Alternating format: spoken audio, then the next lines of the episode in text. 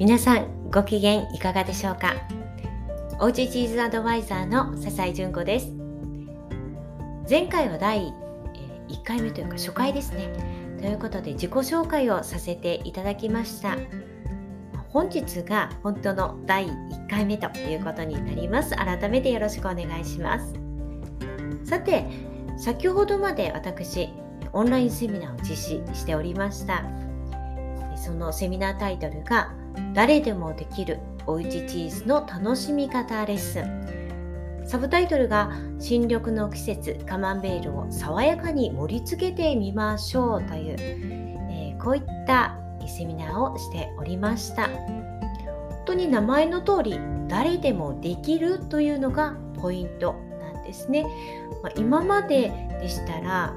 うんそうですね。ある程度こうチーズをしている方とかね。もっと学んでみたい、もっとチーズについて詳しくしっかりと学びたいという方のためにやるセミナーなんかも多かったんですけれども本当にどなたでも楽しんでいただけてもう内容は美味しいとこ取りですよね。知識も技術も美味しいとこ取りでそしてすぐに実践していただける。チーズのカットの仕方盛り付けの仕方分かってそして楽しんでいただけるそんなことを目的に今日今日は、え、オンラインセミナーを実施してまいりました。で何回かやったんですけれども、ま、せっかくですので、え今日は、えこのセミナーの、えこと、えどんな風だったのかなというのをご紹介したいと思います。新緑の季節カマンベールを爽やかに盛り付けてみましょうということなんですが、まあ、今とっても緑綺麗ですよね。でこのカマンベールの故郷というのはフランスのノルマンディー地方なんですが、まあ、この季節が本当に綺麗なんです。のりんごの花も咲いて、まあ、田園風景がこう広がっていて、ま、気候もいいのでもう旅行するにはいいですね。ノルマンディは海の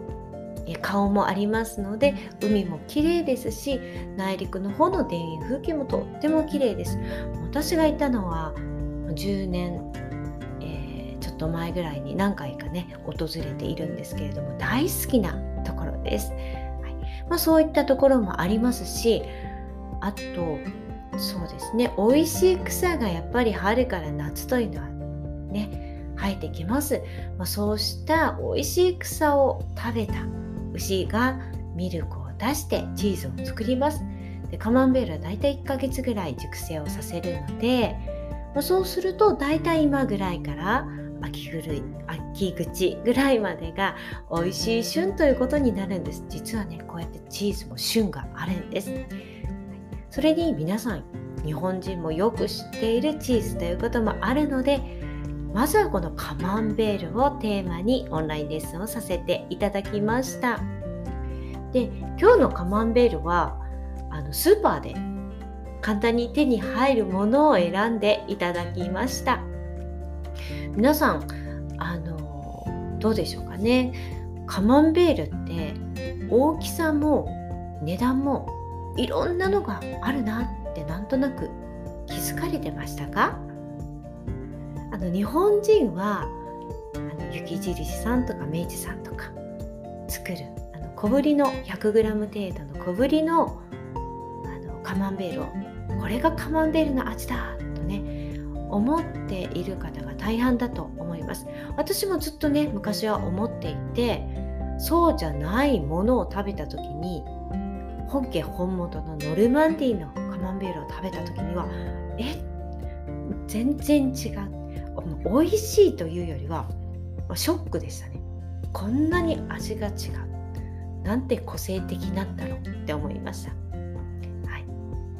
その違いというのはうんすごいこの辺り話すととっても面白いですし今日はちょっと時間がないので改めてまた次回以降にお話ししたいなと思います。まただ今日はですね手軽にスーパーで手に入るカマンベールを、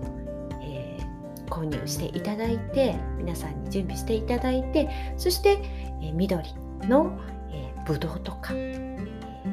まありんごは何でもいいんですけれどもりんごとかハーブとか、えー、ご準備いただいて、まあ、最後盛り付けるということをやったんですね。前半は何も知らないとそれはそれでつまらないので分かりやすくカマンベールのお話をいろいろさせていただきました、まあ、今のなぜ大きさやまあ、味もそうですね。価格もいろいろありますがそういうふうに違うのかというところもお話しさせていただきました。今日はですねまあ後半の盛り付け部分皆さんどんな感じだったのかなというのをお話ししたいと思います。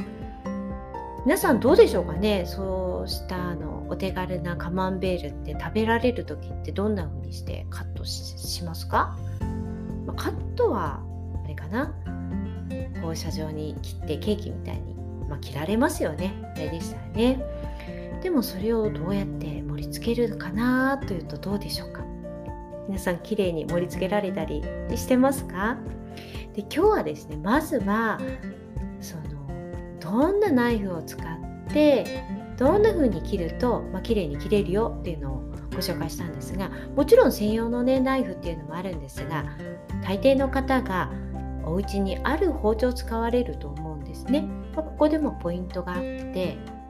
できるだけ厚みが薄いもの厚みがあるとくっつきやすいんですよね。でやっぱりどうしてもくっついてしまう。そこで濡れた布巾をご用意いただいてそこで一回一回拭いてあげる。もうこれだけでも全然違ってきます。今日のあのご受講された方も家でね今まで同じように切ってきたのにすごくくっついてきたと。だけどこんなひと手間だけでこんなにも違うの？っていうふうにおっしゃってたんですね。そうなんです。結構ねあの取り扱い知らないと難しいんじゃないかなって思われることってチーズって多いんですが実はとってもシンプルなんです。でその後の盛り付けなんかもそうで例えば私があの黒いね、うん、あの小さめの丸いスレートにじゃあこのままこのケーキのようなに切ったのを盛り付けてみますね。ほらこれだけでも可愛いですよね。ここで真ん中にミントをのせたらこれだけでも全然先ほどと違って表情が生き生きしていきますよね。っていうふうにお見せしただけで「ああ本当だ」って。もう私にしたらもうあまりになんかこう簡単すぎて申し訳ないなって思うところなんですがそれは私が普段チーズを食べているから扱っているからそう思うんであって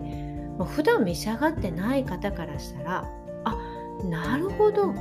ハーブをちょっと添えただけでもこんなに違うのねっていう発見になるわけです。まあ、そこでフルーツを盛り付けたりすると一気に華やぎます。でもこれもね全然難しいものではありませんよね。でこうした、えー、盛り付けのパターンいくつかのカマンベールのこう置き方をデモンストレーションさせていただいて、まあ、いくつか私がえー、まあ、サンプルのような形でこんな風にするといいですよあの綺麗になりますよ盛り付けやすいですよというのを見せして皆さんに3パターン作っていただいたんですがあくまでも私がやるのはあのサンプルですねこんな風にもできますよとかこんな風にするとこううまく飾れますよというねことで私が正しいとかではそういうのではないんですよね。そこがこのチーズプラトーの面白いところ楽しいところなんです。でそれを伝えることができるのは私ですけれどもそれをもとに皆さんがイメージを膨らませて作られる。すっごく素敵でで初めて今日作るっておっしゃる方がもうねこれまでも前回もそうでしたけれどもね、たくさんいらっしゃいましたけれども一度コツをご紹介するだけで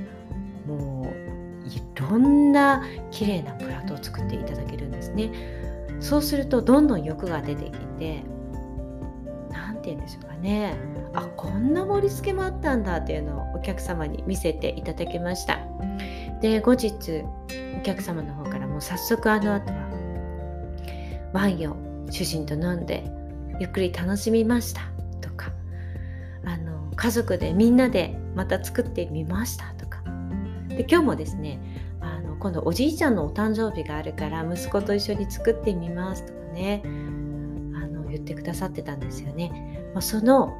きっかけですよね、うん、入り口に立っていただくためのきっかけ作りを私が今日はできたなぁなんていうふうに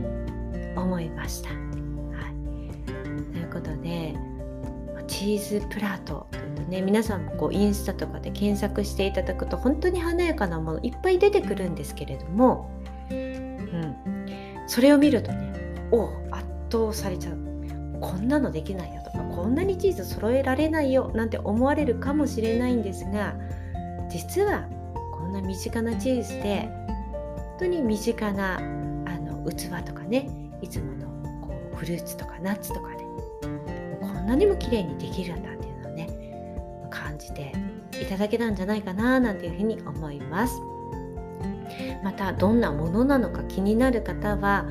SNS であの笹井純子で調べていただければあの見えるかななんて思います。また動画などもお見せできるように準備、えー、したいなと思っています。はい。ということでえ今日はせっかくセミナーがありましたのでその辺りのお話どんな風に皆さん作られたのかなというのをご紹介させていただきました。今度はカマンベールのお話などもねできたらと思います。ということで、えー、今日は、以上となります。それではまた皆さんにお会いできる日を楽しみにしています。それではさようなら。